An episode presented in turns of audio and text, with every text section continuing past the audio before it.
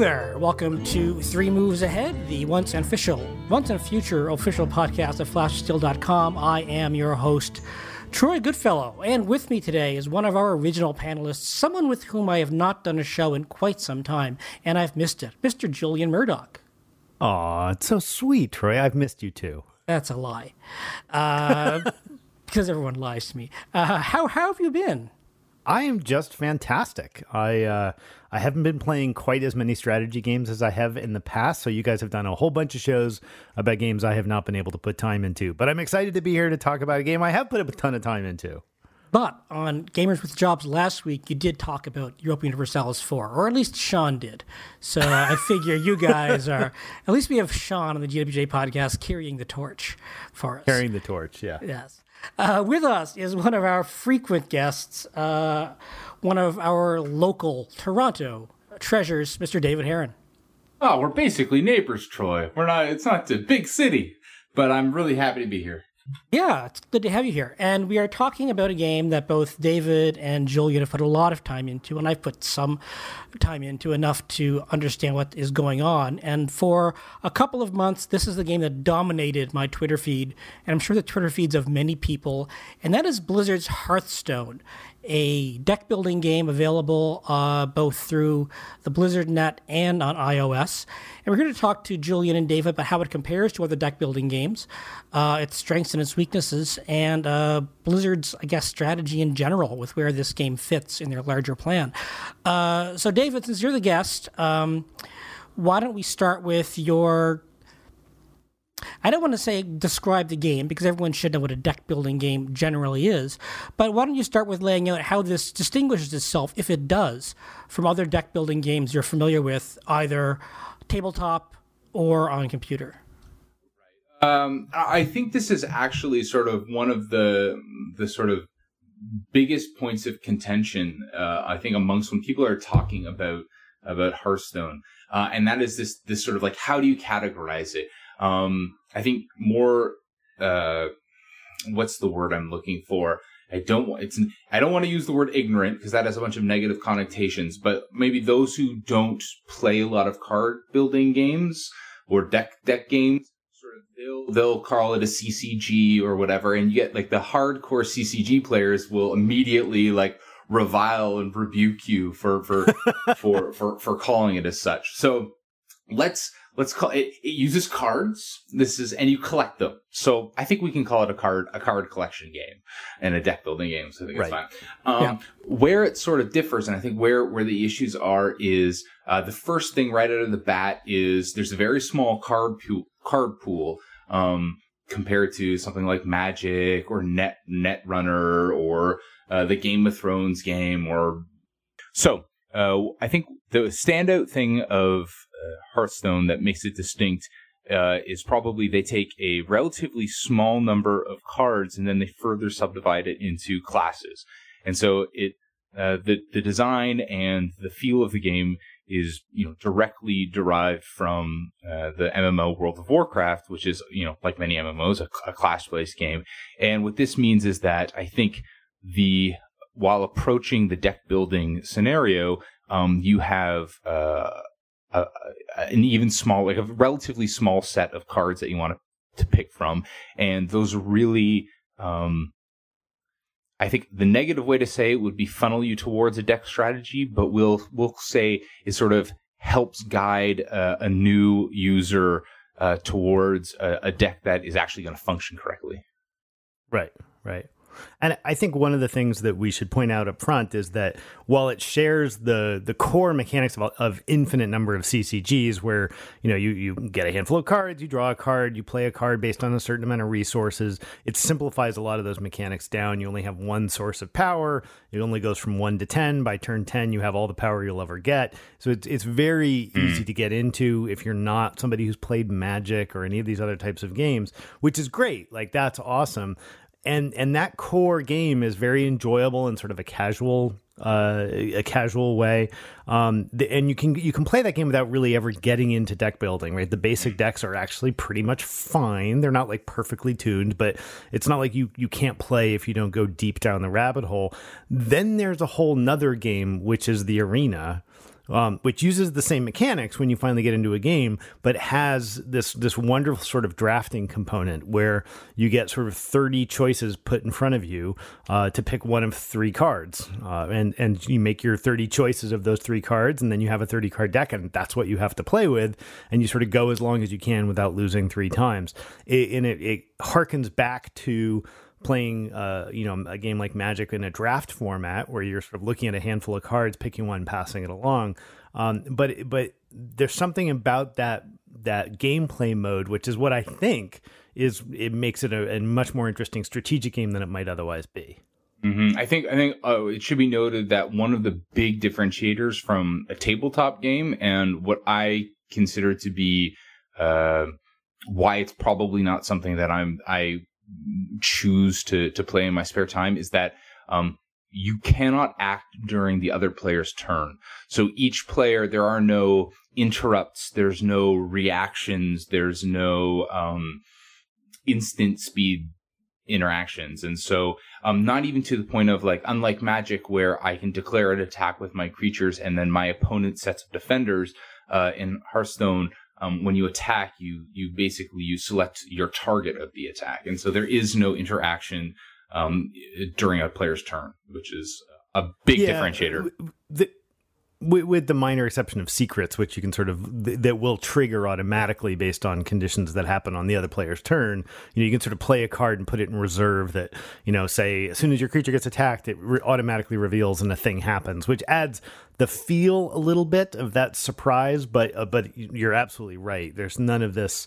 Uh, the timing doesn't matter mm-hmm, all that mm-hmm. much, right? It's very much uh, I take my turn, you take your turn, which you know, in, in, a world where you're playing this thing on an iPad, makes a lot of sense, right? Right, because you're, you know, if you're, the game has clearly been designed from the ground up to never happen in cards, right? It is very much an online game, and all sorts of things, pieces of hidden information, things like that happen that would be very difficult to adjudicate with physical cards. Mm-hmm.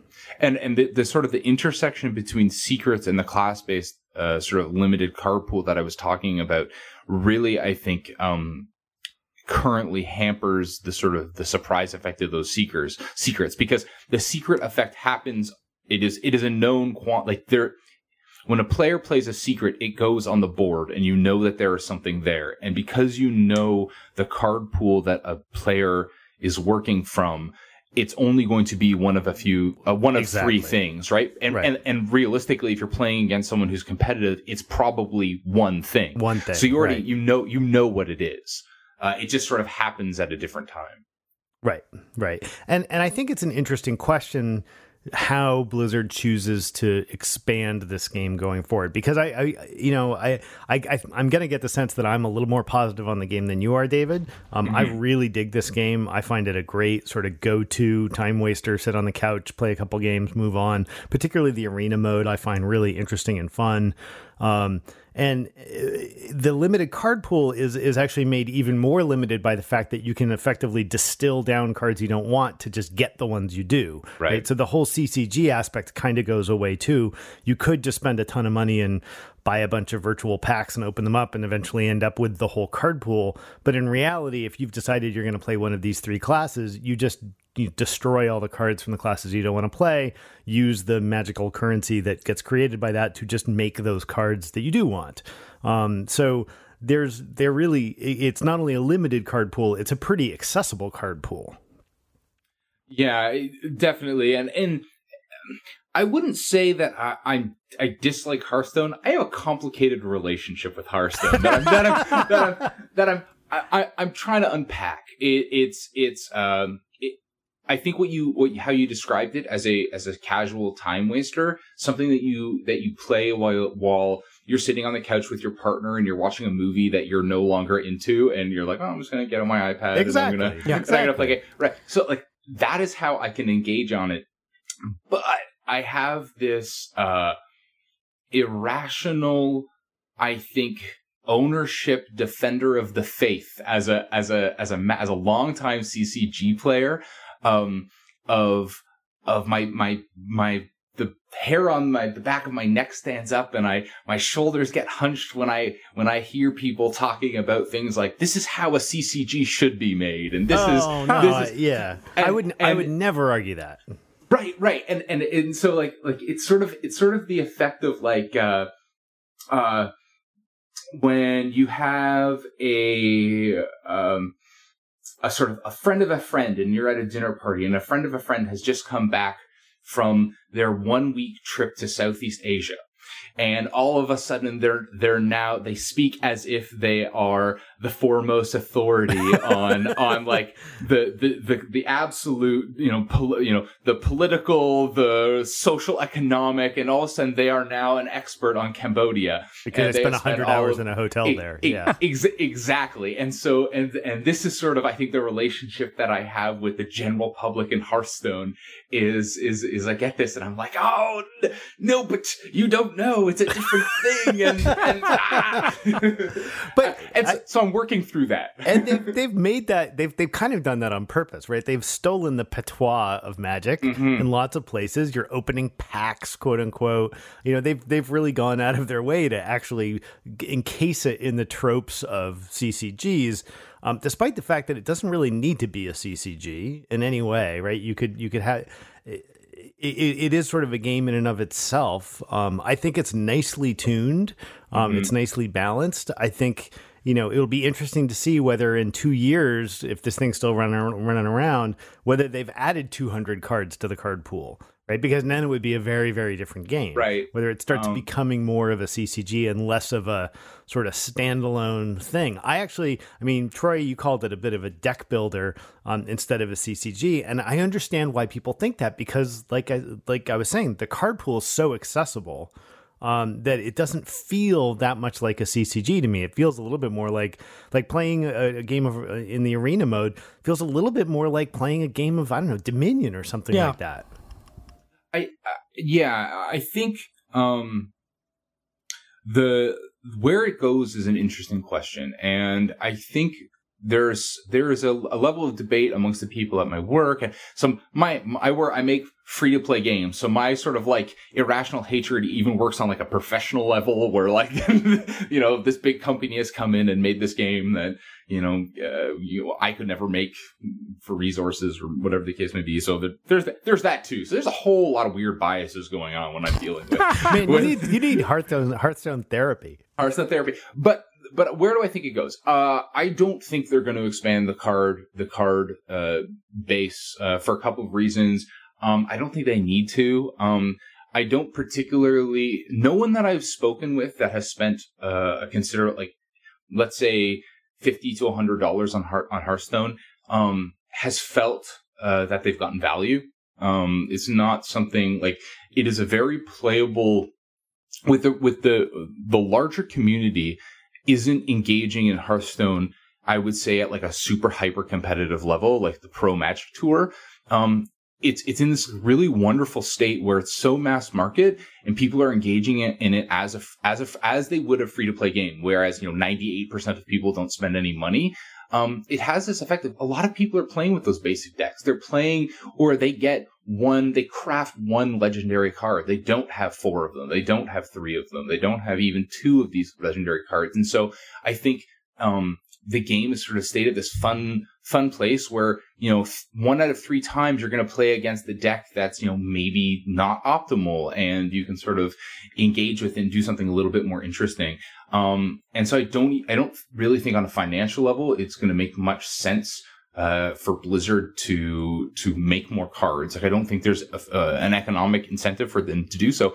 And frankly, I also don't think the core design of the game will sustain more cards. There's there's well, too few rules. They've they've talked about it, and this is why I think it's gonna. I I kind of agree with you that the core design right now has a certain simplicity to it that it's hard to imagine what another 200 cards do without just fundamentally mm-hmm. breaking the game and turning it into something that it's not.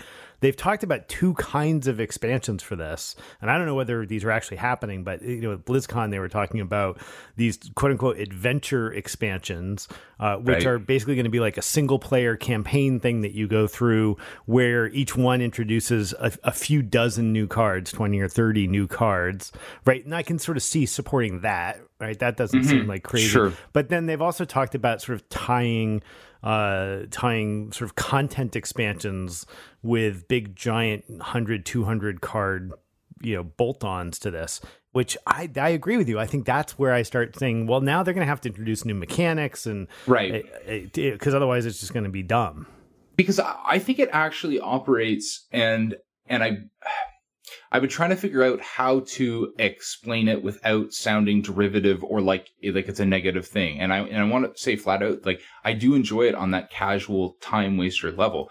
Um, when I'm playing Hearthstone, my brain is going through a very very different type of thought process and strategical decisions as compared to say a game of Magic the Gathering. And that's in, in, in many different ways. And the game that I came closest to uh, a similarity was uh, was Hearts. Hmm. Um, and and and so where you sort of you sort of know what you're going to do, but you're going through the motions. Exactly, you're going through the motions, and uh, ultimately, uh, so th- there's a couple things that play into it um, or Hearts or Hearts or Euchre is that um, because of the the economy curve. So in, in Hearthstone, unlike Magic, uh, Magic the Gathering, you have to draw resources into your hand and you can play one a turn. So what this means is there is the potential that on your third turn, on your fourth turn, you haven't drawn to one of the resources, which means you're sort of stalled out and you can only play cards that cost two. In Hearthstone, you get to play. You get one power on your first turn, two power on your second turn, three power on your first turn. Like it's, it, it's automatic. Uh, and what it means is, is that decks will have very, very nice curves that sort of curve up. You know, the person who wins is likely going to be the person who plays the most efficient one drop, the most efficient two drop, the most efficient three drop, the most efficient, efficient four drop, right? It is better to play a single four cost card on turn four than two two cost cards, like right. just on a very like abstract yeah. level, right?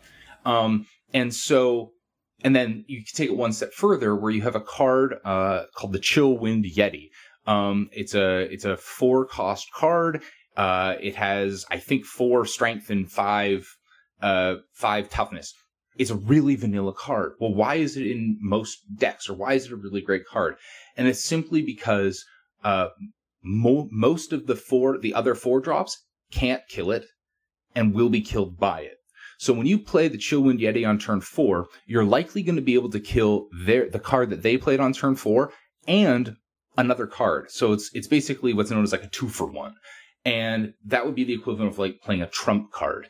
And so when you you could be really derivative and distill Hearthstone into a game about board control and a game about uh, efficiency. And just like in a trick taking game, you're you're playing a, a a game where um, you look at your hand and that's sort of random. You say, I have this much trump and I have, I'm long in this suit and I'm going to, I can come up with an order of operations. I'm going to play this card and this card and this card and this card. It's going to hopefully draw right. out the, and, and the, it's, all it's the trump cards. At that can, point, like if you know what your deck looks like, based yep. on what you've been given into your hand, you're rarely making a tactical decision. Mm-hmm. You're mm-hmm. you're simply making optimal choices um, you're very rarely taking a risk on hoping something pans out. You just either got what you wanted or not, which is compared to, you know, in CCG terms, there there's the phrase piloting a deck, right? Mm-hmm, and mm-hmm. there there is a sense that you can have, and I've, I've been to tournaments like this back when I was playing a lot of Magic tournaments, where you know the exact same deck list will be played by a third yeah. of the people because there's sort of a dominant paradigm, mm-hmm. and then everybody else is sort of trying to figure out how to beat that dominant paradigm. And what it comes down to is not actually luck. It's down to the skill of the person piloting that deck, how well they understand what's coming and how to react to what's happening in the board, making those sort of uh, sort of real tactical decisions about whether to save things in reserve or whether to use them early, right? So there is actually real skill that you have to go through there. And and I I wholly admit that's not really the case with Hearthstone. Like once you got your opening hand, you're gonna you know if the game just sort of unfolds and you can make mistakes, mm-hmm, right? You can play mm-hmm. poorly, but it's not like optimal play requires some sort of chess like ability to think things through. No, and I think that you can have um you can have a very good time with just like you would playing hearts or euchre or whist where, you know, Julian, we could be sitting outside on your porch on a beautiful day like today and play a game of hearts and, and have some gin and tonics and it would be, it would be awesome. Um, but if, if, uh, you know, at the last RabbitCon, there you, we had a magic tournament.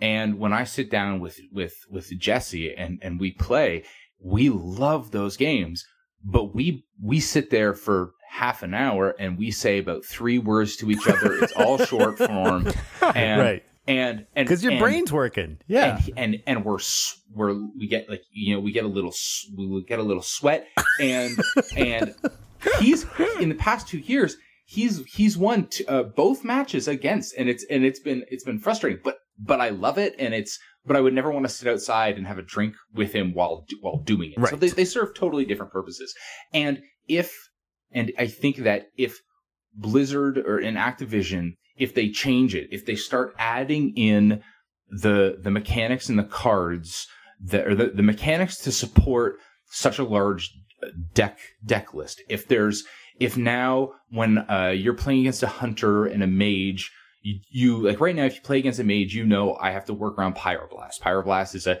is a card that does four damage to all creatures on the board. It costs six or seven. Uh, forgive me for and you for- know that there's going to be two in the deck, and it's just a question Right. of when it comes out. And Right. so you know when you're playing against a mage, you do not like spam all your people if you don't have to. You play a little bit. Now, if they create they create a whole bunch of different decks that you don't have to. If we went back and they sort of they mitigated the the secrets uh, sort of issue by having a bunch of really good viable secrets. If they if they made some conditional secrets, if they added in some stuff that you could do during other play, people's turns and things like this, I think it becomes a very very different game. It becomes a game where it won't be so casual that it, this this really wonderful I think uh, environment, this meta that they've created where people are engaging in it on a free to play level, uh, it, it will stop existing. Right? It'll be something that that the the same people that are really obsessive about magic, and, and I no longer play constructed magic because I don't want to go to those tournaments with with these people that uh, are you know there's there's 150 people playing one deck, 150 people playing another deck, 50 people playing the rogue deck that beats both those decks, and 100 scrubs, right? So there's 500 people, and you spend six hours playing it, and if you if you deviate from the norm, you don't stand a chance. Like it's just not something I'm into anymore, and so uh, I would be I I just I can't see them going down there, can't- going Yeah. down that road. Yeah, I agree. I and I think it's it's interesting because Hearthstone as as a card game is going the opposite direction from how I see most of the development going in the space, right? I mean, mm-hmm. Netrunner has been, you know, a, a huge success at least uh, among strategy nerds. I think it's been a huge success, and precisely because it took a fairly complex system, right? The core mechanics take a fair while to explain to somebody, and then added in tons of really interesting decisions about when to play what and and a lot of uh, you know bluffing uh, you know it- it- that game is fundamentally about bluffing and and that that really adds layers of complexity to it. You talk about a game that's not social, right? I mean, that's a game you play and you say three words to each other and you may hate each other at the end of it. Um, and and and but that's the way I see a lot of card game development going is in that direction of of well crafted complexity to to create intense strategic experiences, which is the opposite of what's going on in Hearthstone. Yeah, I, there's really the there the the gorilla in the room, right? The the the three hundred pound gorilla is is still Magic the Gathering, and I think um it would be folly for a company, digital or or on tabletop, to go directly at them, and that would be to create um a uh an annually an annually recycling uh, cycling card pool of thousands of cards of of multiple formats, professional tours. Um, Well, lots of lots of people play. have tried, and how Right, many of those and- are standing? You know, Yeah, it's there. It's just it's just with and then and then the secondary market, right? So like Wizard has in the back pocket back pocket the secondary market of you know I was at a friendly local game store um, just before we recorded, and I had to pick some packs up for the, the for a draft that I'm doing uh, next week, and that's a store that exists to sell used magic cards. I mean, they have some board games and they they've actually no longer have comics and they have some Pathfinder stuff, but it still exists to sell magic cards. And in a city the size of Toronto, there's about four of them. Um, and that's a that's a significant number of of of access to it on at least on a like a brick and mortar mortar level where they're not going to give up magic because that's their that's their livelihood and so i think it's really interesting to see like pathfinder and things or not pathfinder but uh, netrunner sort of go at this this sort of different level where it's not the highly competitive sort of e-sport equivalent you know or, or sport equivalent and and sort of take these more crafted experiences with I think more complex rules. Like they're definitely more fiddly. The fantasy flight stuff is more fiddly. Oh yeah, for sure. And and the living card game systems like the Game of Thrones one, et cetera, and so mm-hmm. on, right? They're they're all designed to they're, they're all they go right at magic because they go at the pain point of magic which is people get tired of, of buying new cards all the time right and anybody who's been even remotely successful has addressed that problem nobody mm-hmm. else has been successful with the possible exception of pokemon of of keeping right. a card game going that still relies on people buying singles and buying a pack of something every week and a new expansion every three months, etc. Um, and I think the Fantasy Flight stuff and Netrunner really have addressed that by saying, hey, you know what, you can stop buying and you have a great game that you put in a box and you can play with your friends. And then, oh, we're going to release this thing, which just changes the game. And now you can mm-hmm. play a different set of stuff. And I think yeah. they've done a very good job at that, honestly yeah, there, there's there's just the setup where if you want to go in and you want to play a constructed tournament, if you want to go to a PTQ or you want to go to a Pro Tour, you know, you need to to bring a Jund deck or a uh, a spawning pool, a spawning pool deck, and these things are going to cost you fifteen hundred, two thousand dollars to put together the deck. That's right. just what it costs. And even though they like uh, Wizards has tried to reduce that. They, they did this thing called Modern Masters where they printed a, basically it was like a whole bunch of like really expensive cards and they printed up this series uh, with the idea that they're going to drive down the gray market and increase uh, the the participation in that format. Well, what they did was is they increased the demand. So they did increase the supply, but more people got into that format and demand increased even right. greater than the than the than the supply. And in fact, they just exasperated the problem. Which is a high class uh, problem if you're a company, to uh, be honest. It, right? It's a it's a it's a it's a it's a great problem. And so I think um, that's sort of I think we can shift this conversation into the sort of the economics of Hearthstone, where I'm I don't I don't think Activision is going to mention Hearthstone at any of their quarterly reports, right? Like it's it it's it's just it's not going to. Uh, I think it, it which is kind of interesting because I've been really trying to figure out why does this game exist. Um, when one of the big pulls into Hearthstone was uh, any player that I think uh, basically you can level up your characters, and if you leveled up all your characters to I think level ten uh, you unlocked a World of Warcraft mount. Uh, and I think they probably got a very high number of people downloading the iPhone game or the iPad game, uh, going out of Battle.net, transferring over, playing that game just to get that mount.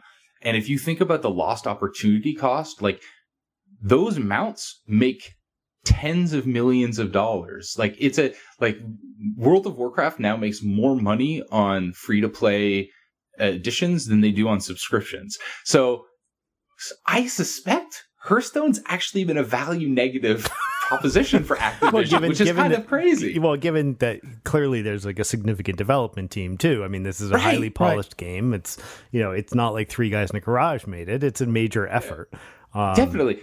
So why does it exist? Yeah, I I think it's because there is a. This is totally off the top of my head. I think there's a long term vision at Blizzard to bring all of their IPs under a single platform. Uh, and what I mean by that is that, you know, it's going to be a fairly short line between where we are now and a world in which World of Warcraft simply becomes the sort of metaverse place you go to play a whole bunch of other games right? Which you know, Sony tried to do this with Free Realms. Plenty of folks have tried to take their MMOs and make them effectively the lobbies for a bunch of other experiences. Um, but I think that we you look what they're doing with their uh, their you know League of Legends clone. You look at Hearthstone. You look at what they're doing inside the core game of WoW itself. I, I think it's a, it's a fairly thin line between here and where we end up, which is where all of these experiences live under a World of Warcraft umbrella. And this was sort of the first experiment in that. Now, uh, you know, well, when we know that that is really going to happen is when you can walk into the inn in World of Warcraft and sit down and play Hearthstone, but I think that that's what's coming. Yeah, I, what is do you know what is the the sort of the the population of of World of Warcraft? Is I it increasing? Is it decreasing? It's been decreasing for quite some time, but decreasing down from I think a peak of 11 to something like 8 million. I mean, it's still huge. Yeah, I, I you know I, I I don't have you know I, I don't even have estimations on the on the the number of daily active Hearthstone players. I think they sort of they they fluctuate between you know top thirty, top twenty grossing on iPad only, um, which is an incredible accomplishment. It's just it's not like a particularly significant amount of revenue for a company the size of Blizzard or Activision. Um, but but I think it is interesting that they that this is sort of their first foray into like cross-platform mobile strictly free to play and and and PC like we've been talking about it as a as a mobile game but it definitely exists on on PC like you can start a Battle.net and play it uh, have you And- ever and played it like that I actually prefer to play it on the PC because because if I'm playing with friends, it's so much easier to t- chat with them. You know, you just hit Right. return and start typing, right? So it becomes a chat window while you're playing a game with them, which is great, right? But, Super the, fun. but the, the, the, the, those eight emotes on the iPad app aren't enough for you. well, you can't type to people who aren't on your friends list, so Well, it's course. not. Um, you know, it's not. Uh, it's still not a social game in that sense. But Right. for the people that you've already got on your friends list, it's it's a great way to do that. Um, so it's it's. I think it works even better that way. Obviously, it, it plays perfectly on the iPad. The game itself doesn't change really at all. Sure. Um, you know, uh, it, it's the graphics are prettier on my PC, but Yeah, I you know from from my standpoint, I'm frustrated that it's not on the iPhone. Um, I don't think it would particularly play well on the iPhone. I think it's there's probably just too too much space, too much stuff would be too cramped. But uh, you know, I would I would love it if if Blizzard would make the case for me. You know that I could go to you know the the CEOs uh, and, and the, the money guys at, at my company and be like, see, look, something with some gameplay. It can it can work. I would Right. I would love for that to happen.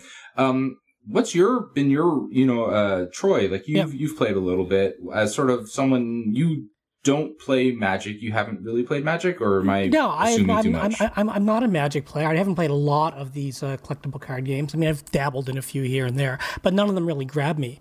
Um, I mean, one of the things I really like about Hearthstone is, I mean, as you said, just how clear and obvious so many of the strategies are. I mean, it was uh, a friend of mine was you know it was posting on Twitter, but oh, this he built this great warlock deck. How amazing it was!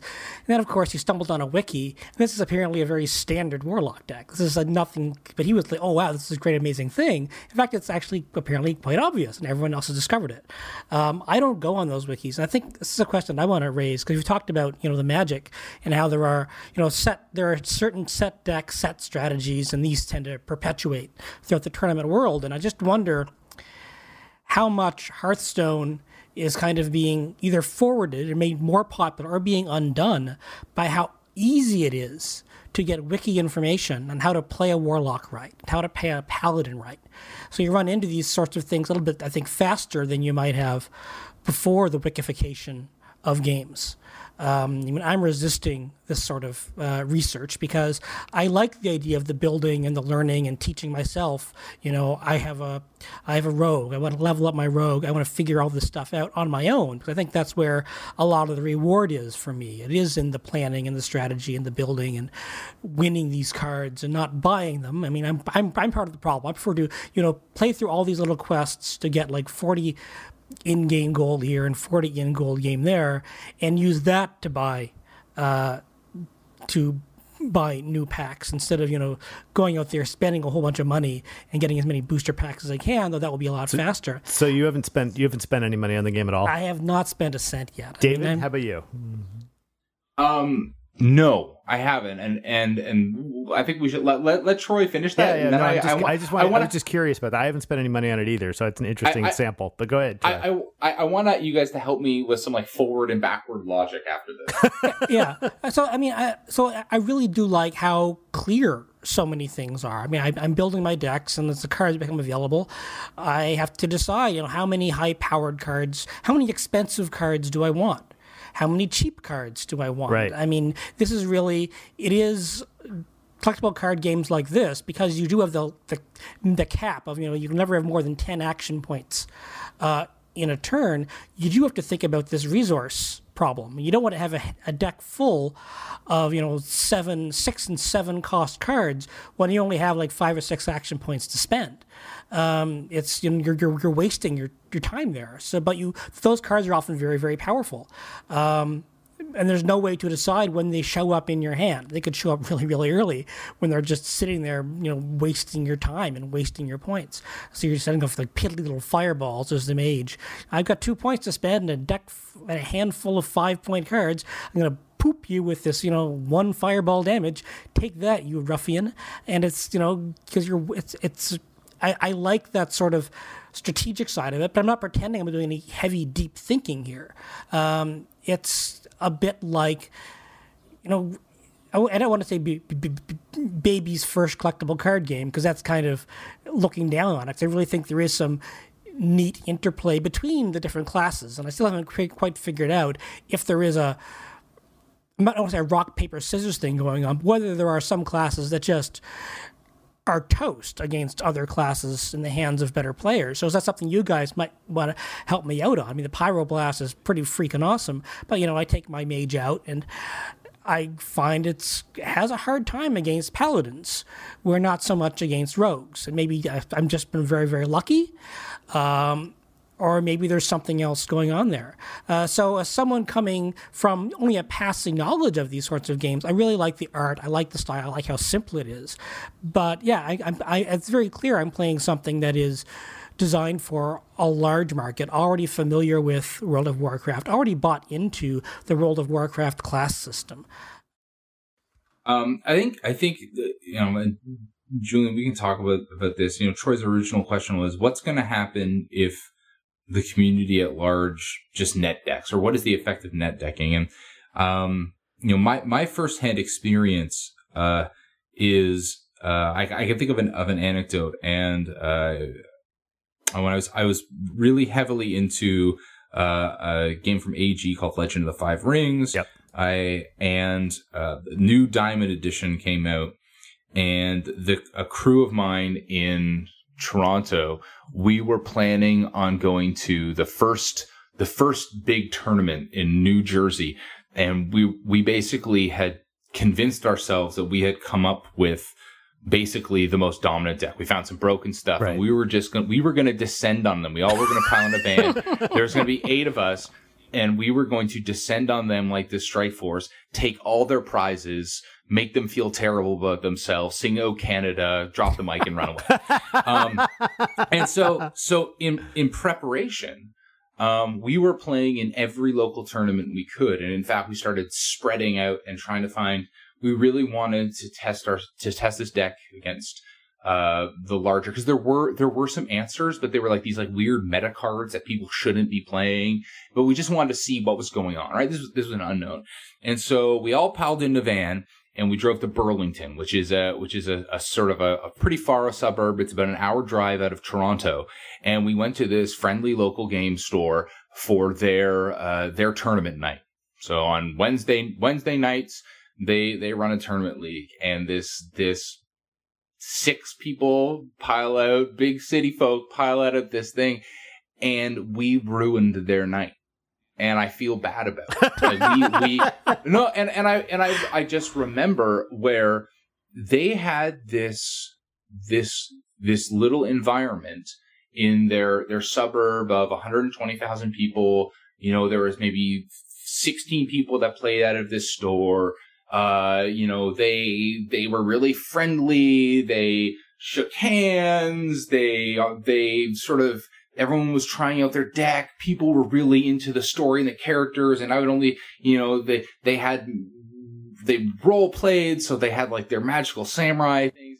They had never seen the game be played like this, right? Like they were used to games going 12, you were, 13 you were taking turns. way more seriously than they ever had. Right. We were we were winning on turn three they had never they they didn't get to play their card like they they loved these really expensive cards and characters and they had these stories that they were telling and we won the game before they could play Um, and that's what net decking does. Net decking destroys a casual environment. There's Right. just, there's just, there's a game. These games are about efficiency and, um, ab- absolutely, and they're and very a race. they're an entirely different thing when people are approaching them that way. Mhm. And I mean, I played Magic, you know, back way in the age when there was no net decking because people didn't have internet accounts, right? It was r- right at the Yep. beginning. And then I went through a second phase where I was playing at a, a local store in Somerville, Mass called uh, Your Move Games. Uh, which was the home of a, a magic player named Darwin Kastle, who went on to win, I think, the second or third Magic Darwin Invitational. Kastle. Mm-hmm. Yeah, That's Darwin a, Kastle. That's a survival of the fittest name right there. Isn't it fantastic? Anyway, and eh, you know, and this was a, it had a very vibrant magic community, as you can imagine, and there was sort of this back room of Darwin and his guys crafting the things that they were going to be taking to pro tournaments and they were like super secretive about it. It was like nobody wanted like oh no he's working on that deck in the other room. We're not allowed to know what's in it yet until he'd bust this thing out at some tournament and it became the the the, the concept of net decking made it almost like espionage right? Where everybody understood what the core broken mechanics were and the folks that were actually really good and at the top of the game were uh, effectively in the back room cooking up secret sauce that nobody got to see which i think is cool it's a whole separate thing that i think is really cool but it's very i mean it's all it's it's like the difference between people who play competitive chess and people who play like uh you know lords of waterdeep on their living room table it's a totally different Yeah. world Right. Yeah. They, they they sort of existed. You know, I I, I played. I started playing uh, um, Arabian Nights, so that was the first expansion of the first the first reprint. Right. That's pretty Uh, much and- when I started too. Yeah. Right, and and there was there was this. I, I think he was German. There was this guy. His name was Kai Budde. I assumed at the time he was Japanese. I don't know why, but and and he uh and but but back then it was also very very. It was actually Magic back then was a lot like Hearthstone now. Like Magic back then, the win condition was Serra Angel. That's a four four flying creature Right. it's Super like, simple. ju- Yeah. It's like it's like this most vanilla card back then. But at that time in its infancy, that was the win condition. It was delay the game, lay that thing down, win. It was a big creature. You couldn't deal with it. It didn't tap to attack, so it was a blocker. It was attacker. It did everything. It was the best card in the game. Now, like it will barely make make the cut for this. yeah. Um, but I don't think it's going to happen with Hearthstone. And I've been, I, and I, and, and this is why I don't think the majority of people believe that paying money has value. Well, and that that makes the question: w- Will they keep the game alive? Right. I mean, Right. And, and I, and I want to, I want to understand this and, and I, I can certainly I'm trying to work through this logic and there's probably a flaw.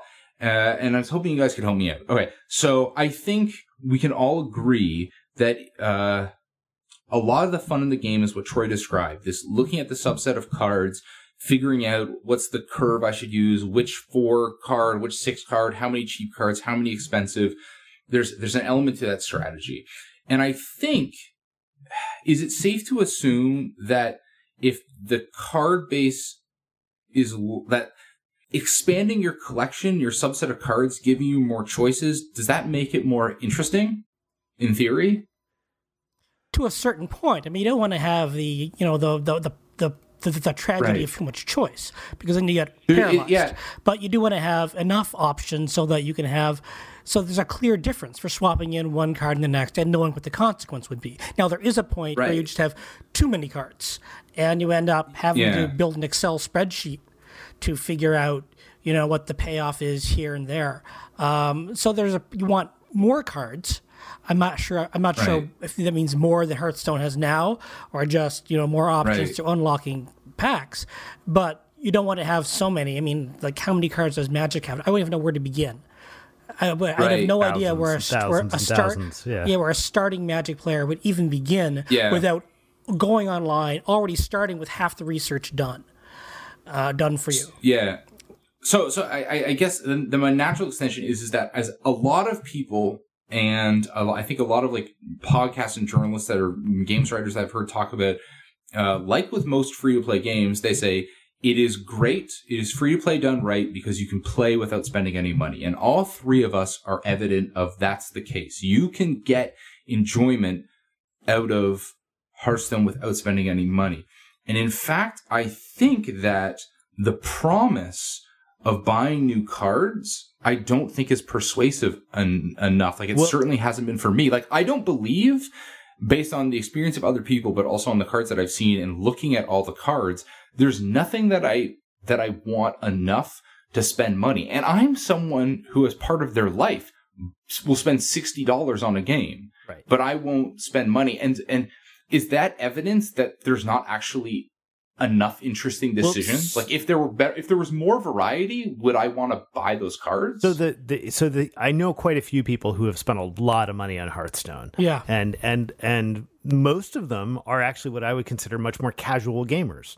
Um, right. Okay. It, we had a conversation about this at the last Rabicon, and some of the folks were, you know, we, there was a conversation about Hearthstone going on, and people were like, "Oh yeah, I love Hearthstone." Blah blah blah.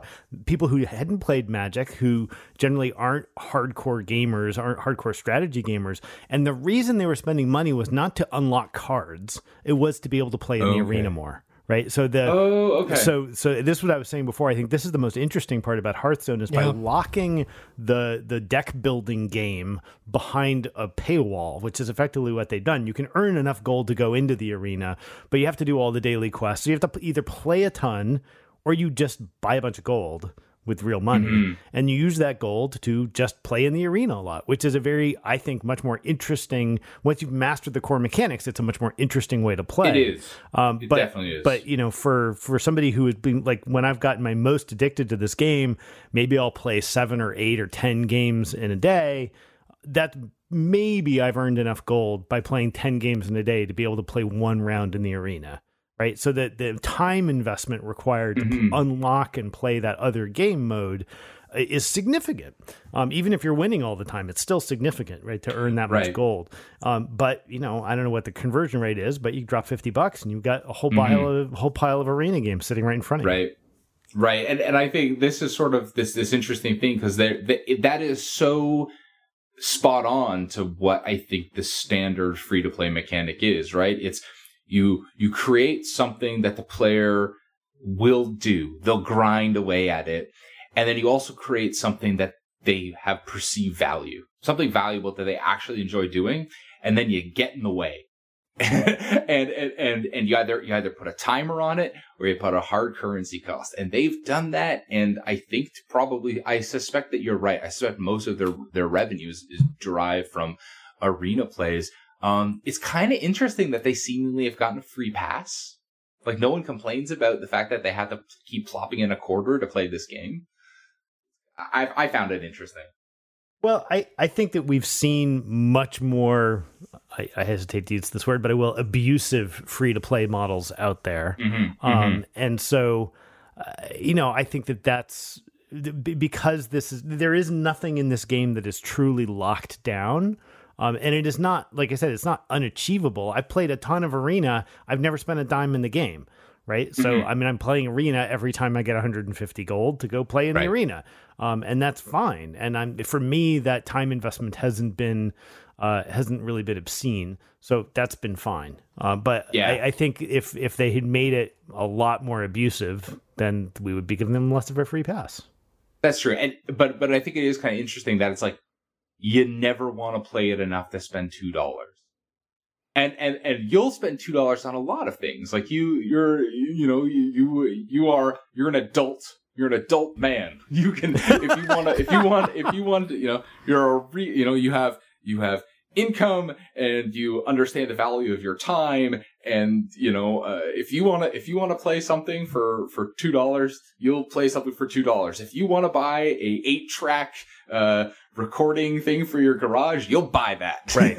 And and I've definitely had my finger hovered over the 199 real money button, right? I mean, it's not that I'm like revulsed by the idea of paying 2 bucks to right. make a run in the arena, but because you know, it's basically you can win 12 times or lose 3, and I think my best record ever was like 6 and 3. Uh, you know, uh, two dollars, like how much? My, you know, it's it's on the bubble for me. But if I was like really good, I might be all over it. Right. If you were if you were value positive. Yeah. Um do you have you you I seem to recall you played uh, some Magic the Gathering online, right? I still do. I mean, it's still installed Okay. on my machine, Huh. and It- it- there I was paying through the nose. Oh, so, so- right. So, so like I'm in this interesting position where I'm not going to claim to be value positive, and I certainly don't break even, but I win enough in in in drafting that you know I can spend fifteen dollars and I can do seven, eight drafts. So I, I, I, I do I I do well enough. Um, it's a totally different experience, right? Like I can't. I can't sit down to play Magic the Gathering unless I know that I have three hours alone in the house because if I if I if I am, have a great deck and you know I might have to play nine games of Magic and that's going to take me three hours Right. and that's a that's a it's huge a huge time, time, investment. commitment, right? Right. And the the Um, beauty of the Hearthstone Arena system, which is sort of their equivalent of that, as close as it could be, is that Mhm. you can just play one game and then go away, right? Because you're not in uh you're not in a pool of like eight players all getting to a, a single winner. You just it's just you're you know next game up, next game up, and so you can play one game and then not play for three days and come back and be like, oh, I still have a run going in the arena, and you can jump back in, which is super cool. Have you played much Arena, Troy? I've only started a bit over this weekend. I've been, you know, working my way through some of the basic decks, learning some of the classes, playing some games, just in the ordinary play practice session with other people. Um, but I have gone into the arena, and I really do like the draft thing. That's really kind of sweet. That's where all the, Yeah. that- that's really where you put together what you've learned. Yeah, Yes, exactly. And the, true. you know the the thing is that the break even on it, I think, is if I if I, I remember looking it up once, is is something like nine wins. So you have to be able to build a deck, Mm-hmm. win nine out of your twelve games until you lose three. Then you basically get the equivalent of a re-entry fee to another round, and you get a bunch of cards and stuff like that. Um, and, and so that's I'm just nowhere near there, right? If I was consistently able to win nine out of twelve, then you know dropping two bucks would seem like like you're talking about like if you can buy one draft set on Magic Online, you can turn that into you know half a dozen drafts before you've sort of lost out. That's that's a huge huge positive win rate. Yeah, it's it's I and and I and I'm in the same way is I definitely am not consistently getting to 9 wins. I'm very rarely getting to 9 wins. And I can't tell if that is for all the bluster and all the talk of it being simple is it am I just actually not very good? Do I not know the the relative values? Uh, it could be that I'm picking the wrong class when you're given the option of two. Yeah. I'm not entirely too sure. Or or And it's the just other that there's more randomness to it than we all think there is. and and I- and I think there is because like sometimes uh I have yet to play the arena where I have gotten multiple legendary cards, but I have played against several opponents where they drop two legendary cards and I just and I just lose and I'm like and I just say that's that's just That's crazy. luck of the draw, Like, right? I mean, that's got to be. um it, it's yeah, the arena. and, and it's frust- oh man, is it frustrating Yeah. though, right? Like yeah. um, Blizzard made a conscious decision to eliminate, like during the drafting period, when you're building the deck and you're making the choices, they made that a solitaire experience. They said at any given time, you're picking one or two.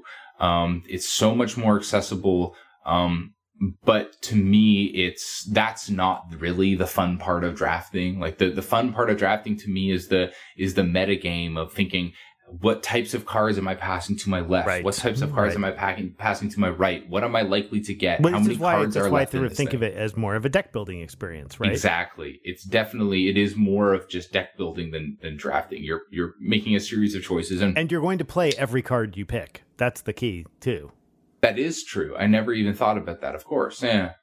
So So, concluding thoughts: Is Hearthstone something you guys will be playing? You think for a long time? I mean, Julian, you say you're still playing, you know, Magic Online, and that hasn't been cool since you know. Well, to be fair, I haven't been cool since like 1983. Mm-hmm. So it's oh been- well, okay. Point made. Is this a game you think you'll be coming back to repeatedly I over do. the I mean, years? I, or I'm very intrigued to see what they're going to do with expansions. I feel like I've got.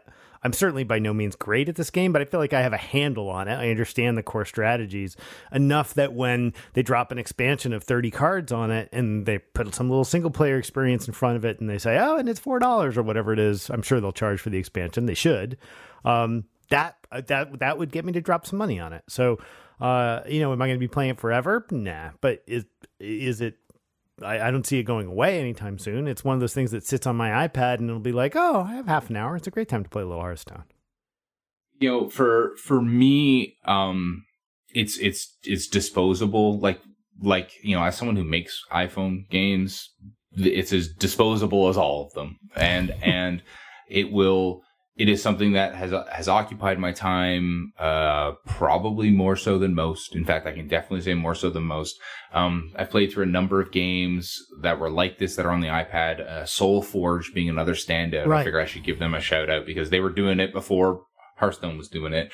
Uh, uh but um, but no, this is this is not something that's that's that's for me it's just not it doesn't it doesn't engage my brain in the way that makes makes me happy. I'll probably playing it on and off for a bit but there's just not enough muskets in it for me. Now if they had a mus- musketeer character uh, we'll see. But it is uh, fun to watch and fun to learn and fun to make my way through. Uh, that wraps it up for a discussion of hearthstone uh, which is this month's or this was spring's great shiny flavor. Uh, thank you, Julian and David, for joining us, for being here. Great to be here. My pleasure. And thanks as always to Michael Hermes for piecing this together. Uh, we'll be back next week with discussion of something else. Have a good time, all. Good night. Something else.